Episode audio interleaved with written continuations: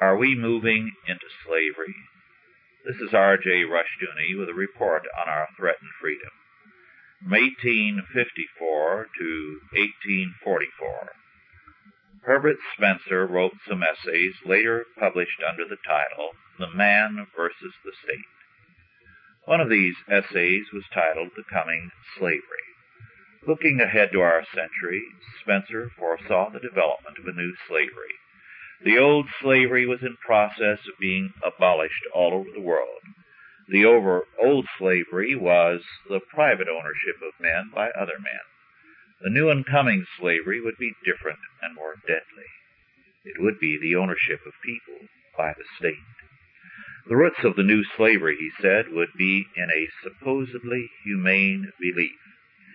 He saw the churches themselves falling prey to and advocating this dangerous premise. As Spencer stated it, and I quote, the current assumption is that there should be no suffering and that society is to blame for that which exists. Unquote. There were thus two aspects to this malignant and deadly belief. First, the belief that there should be no suffering is a denial of the need to grow or to pay the penalty for sins and errors.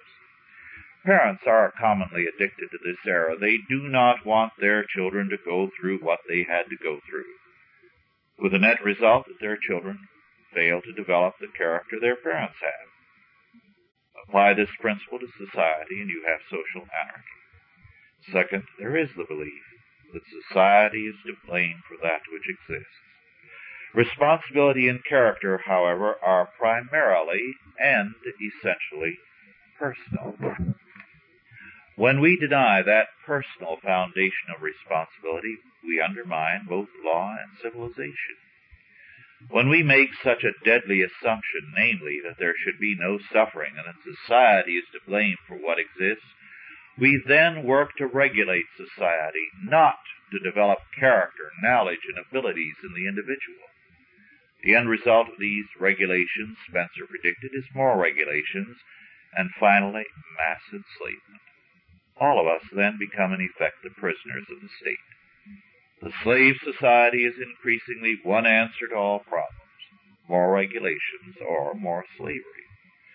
Those who try to maintain their freedom begin to give up and to join the ranks of the slaves, and you have a revolution into slavery.